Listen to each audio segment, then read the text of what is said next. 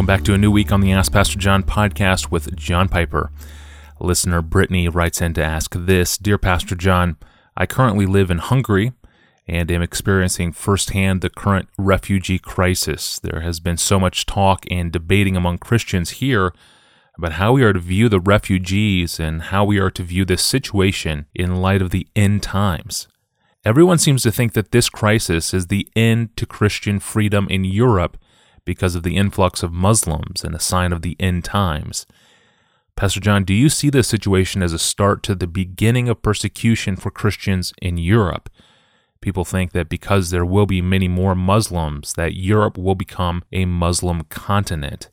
What is your opinion on this? I am reading at the moment Philip Jenkins' book, The Next Christendom. It's about the massive changes, especially in the last hundred years, as the preponderance of Christians has moved from the old established churches in the West, including Europe and the United States, to the global South of Asia, Africa, Latin America.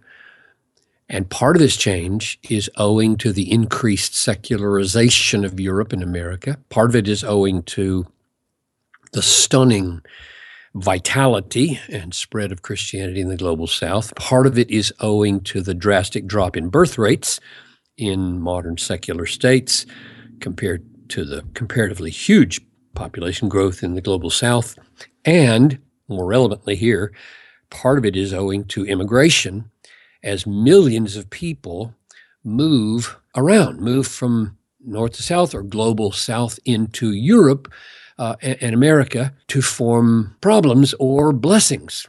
And both are probably true. And, and some of that is owing to crises like in Syria today and the present situation in Europe with the influx of, of immigrants. This has been happening for a long time, this movement uh, from what were formerly two-thirds world or Muslim world or pagan world uh, or newly Christian global South into the formerly uh, old, large, established Christian lands. fifty-five percent of the population of London is non-white British. That statistic is kind of snuck up on the world, I think. The, the biggest churches in London are gatherings of African and Caribbean worshipers. Those, those immigrants who are flooding into America, into Europe, uh, bring with them their own religion and customs and will inevitably shape the cultures into which they move. If they're Christian, they may bring vitality and power of Christianity in a, in a dying West. Uh, but they may be viewed as a threat if they bring another religion like Islam to the heart of France or Germany or Hungary. Uh, and, and yet, on the other hand, they may be the economic salvation of those very lands because the birth rates have so precipitously fallen that those lands cannot, in the generations to come, sustain the economic burden that the aging populations uh, need support with, and these lands are the most socialistic in in the world, except for the communistic countries that still remain, and that creates an expectation of government provision and, and heavy taxation, and there'll be nobody to tax if they don't have more workers, and so there are positive sides to this influx as well as negative ones as they might see them. So, so Brittany says, this is really her question, um, that she's talking to people and they're saying, number one, this may be the end of Christian freedom in Europe if Muslims uh, take over and establish Sharia law, presumably. Um, and number two, uh, is this the sign of the end of the times, the end of history?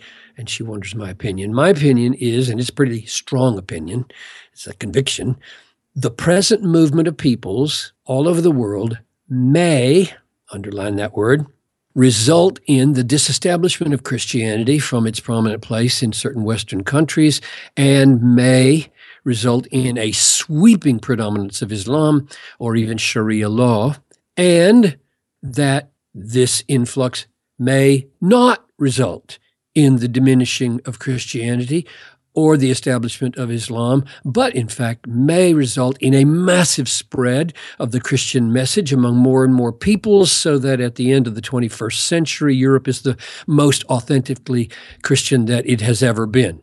That's my conviction. Both of those may happen. So no, I don't have any sense of authority to pronounce that this is the end of Christianity in Europe or the beginning of a uh, Islamic state. Who knows? God knows. And we should pray earnestly for the sweeping of the Christian gospel in power across all the peoples who are coming in and all those who have already forsaken it, who live there, which is simply to say that I believe in the sovereignty of God. J- Jesus said, all authority in heaven and on earth, in Hungary and in France and in Germany and in Syria, all authority is mine. So go make disciples.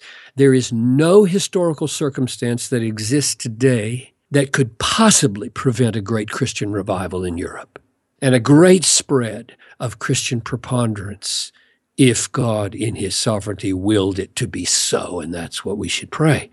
And, and therefore, my opinion with regard to how the present situation relates to the end times is that we may be on the brink of a final, underline the word may, we may be on the brink of a final great outbreak of persecution that would lead to the completion of the Great Commission by the blood of the martyrs, the ingathering of God's elect, the great conversion of the Jewish people, and the revelation of our Lord Jesus in the clouds to establish his kingdom on the earth that is fully possible in the next years.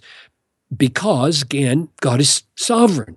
It is not ours to know the times and the seasons. It is ours to witness to the ends of the earth, no matter the cost. Here's what I think we can say with certainty regarding the end times, namely that we are in them now and have been in them since the coming of Christ, because that's the way the New Testament talks. And it, it talks in this way about the persecution of the church in every age. So let me, let me read this passage from First Peter four twelve, because it is so pertinent to this question. It says, verse seven of chapter four, the end of all things is at hand. Okay, that's the end of the first century. The end of all things is at hand. Therefore be self-controlled, so reminded for the sake of your prayers. Verse twelve, beloved, do not be surprised at the fiery ordeal that comes upon you to test you as though something strange were happening to you. This is what you expect when the end is at hand. But rejoice insofar as you share Christ's sufferings, that you may also rejoice and be glad when his glory is revealed. If you are insulted for the name of Christ, you You are blessed, because the Spirit of glory and of God rest upon you. For, here it comes, for it is time for judgment to begin with the household of God. And if it begins with us, what will be the outcome of those who do not obey the gospel of God? And if the righteous is scarcely saved, what will become of the ungodly and the sinner? So, I think Uh, Brittany and the believers in Hungary and other European countries should press on with every possible means of spreading the gospel and displaying the justice and the mercy of Jesus and how they relate to their post-Christian culture on the one hand and, and these ever-increasing Muslim neighbors on the other. I, I think they should pray earnestly that God would turn this wave of immigration into a great gospel advance in ways that no one perhaps can even imagine. That's the kind of God that we have. Amen. Yes, it is. And may this be true. What a fascinating and faith-building perspective, Pastor John. Thank you. And thank you for the question, Brittany. In this episode, Pastor John earlier mentioned a book, it's a book he commends, and it's titled The Next Christendom, The Coming of Global Christianity by Philip Jenkins. Be sure to check that out. Also in the news is Bernie Sanders, and when Bernie Sanders is in the news, socialism is in the news, and a listener wants to know how Christians should think about socialism, which is exactly what we'll do tomorrow. I'm your host, Tony Reinke. For more on this podcast and to send us your questions, visit us at desiringgod.org forward slash ask Pastor John. We'll see you tomorrow.